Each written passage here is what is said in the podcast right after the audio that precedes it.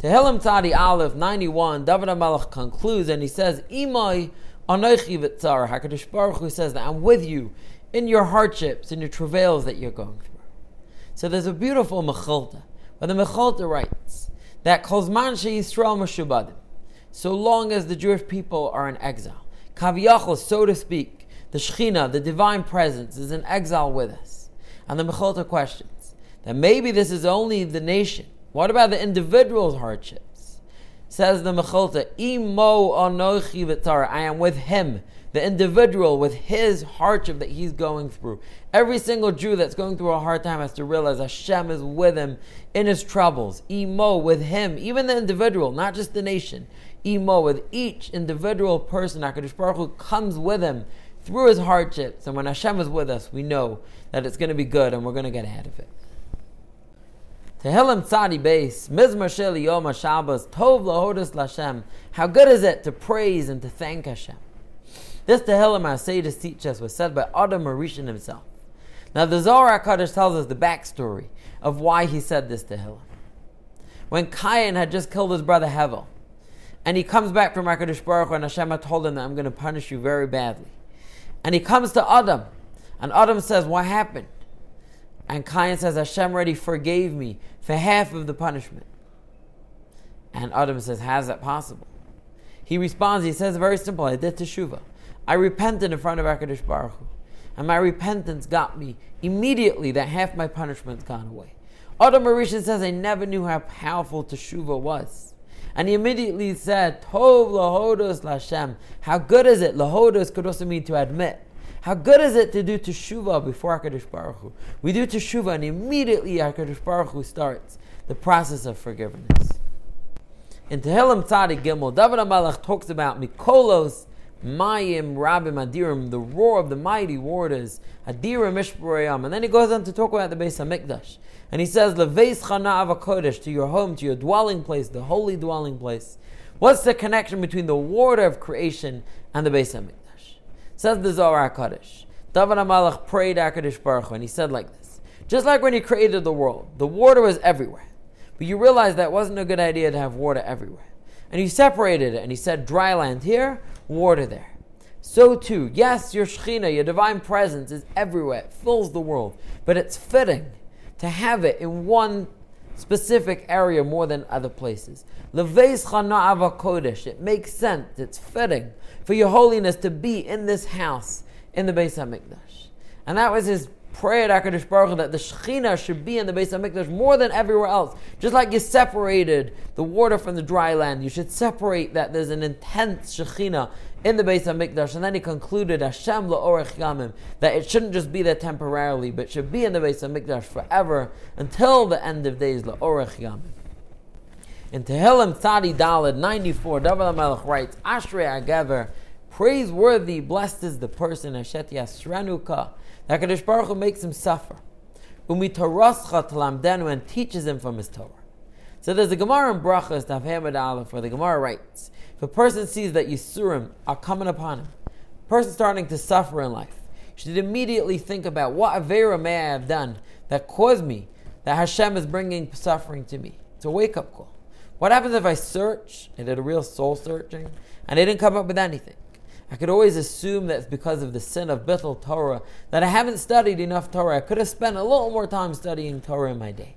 And the source is from this pasuk, because Ashri Agever, Ashet Yasranuka, praised is the person Hashem brings Yisurim upon him.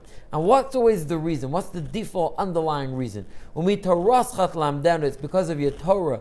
I could have studied a little bit more Torah and I didn't. And that's always the default reason why suffering will come upon the person to wake him up that we should put in as much time as we can to learn from HaKadosh Baruch Hu's holy Torah. Tehillim Sadi Hey Lechunu Ranana, we say every Friday night. David HaMelech says that we are Hashem's people, Hayom, today, in Bakolos Ishmar, if we listen to Hashem's voice. There's an unbelievable Gemara in Sanhedrin in Perek where it says that Rabbi Shua ben Levi met Eliyahu Navi. And he says to Eliyahu, when is Mashiach coming? Eliyahu tells him, why don't you just go and ask him himself? So he goes and finds a Mashiach and he says to him, when are you coming? Mashiach says, Hayom, I'm coming today. So Rabbi Shua ben Levi goes running back to Eliyahu and he says that Mashiach just lied to me. Because he said he's coming today and he didn't come. Eliyahu said he didn't understand. He was saying Hayom today, like David HaMelech is saying, Im bekolos. If you listen to his voice, if we start listening to our Hashem, then Mashiach will come today. And what we're being taught over here is, is that Mashiach is ready to come today. He's just waiting for us to do the other half of the pasuk. In Tishmo, the second the Jewish people listen to Hashem's voice the way we should, the Mashiach will be here right now. He's waiting any moment to come. Hayom, he will come today, so long as we do our part of In Bakolos. In chapter 96, Sadi Vav, the second Tehillim that we say Friday night during Kabbalah Shabbos, David HaMelech writes, Shirul Hashem, praise to Hashem, Baruch Hu Shemai. Bless his name. Basru miyom liyom yishuasai. Announce the news of his salvation every day. So the Radak says a fascinating insight. He writes that in general, when we tell news to somebody else, we say it one time, we say it twice, but there's a limit to how many times we'll repeat the same item of news. It gets boring. He says the news of the final Geula, the arrival of Mashiach, is going to be such big news that we're going to every day tell over to other people. Did you hear that Mashiach came? We're never going to tire of it. It's going to be so exciting. It's going to be so uplifting to us that every day it's going to be the top of the news. Did you hear that Mashiach came? We're going to repeat the news of the arrival of Mashiach every single day. In Tehillim Tzadi Zion, chapter 97, the third one we say on Friday night, David HaMelech writes, Ohave Hashem sinura. Those who love Hashem have a hatred of evil. This Sfas Emes explains that if we really love Hashem, if we're truly close to Him, it should bother us to no end the desecration of Hashem's name that's taking place in the world today. We shouldn't just be able to say that, all right, it's okay, there are people out there that are desecrating His name, going against His wishes, but as long as we're doing the right thing, that's okay. If we really care about Hashem, if we are real Ohave Hashem, that's got to come with a sinu ra. There's got to be a hatred of evil. It's got to bother us to the point that we hate it. How could people be going against Hashem, our loving Father, our loving King? If we are really Ohave Hashem, it will always come together with a sinu ra. In Tehillim Tzadiches, David HaMelech writes an interesting thing. He writes that when Mashiach comes, Naharos Yimcha Uchaf. The rivers are going to be clapping the hands. Now, what does this mean that rivers are clapping the hands? There's a medrash that says that when Mashiach comes, not just the Jewish people will be singing and praising Hashem, but the Ummos HaOlam, the nations of the world, are all going to be thanking Hashem for this greatness of the arrival of Mashiach. Says the medrash, that's only the nations. What about the rivers? Are they going to be praising Hashem? The answer is yes. Naharos Yimcha Uchaf. The rivers themselves are going to be clapping the hands. What this means is that when Mashiach comes, the world will have arrived at its completion. Everything will be in its right place. Right now, where we're in exile, things are out of place. The world isn't running the way it should really be running at full capacity.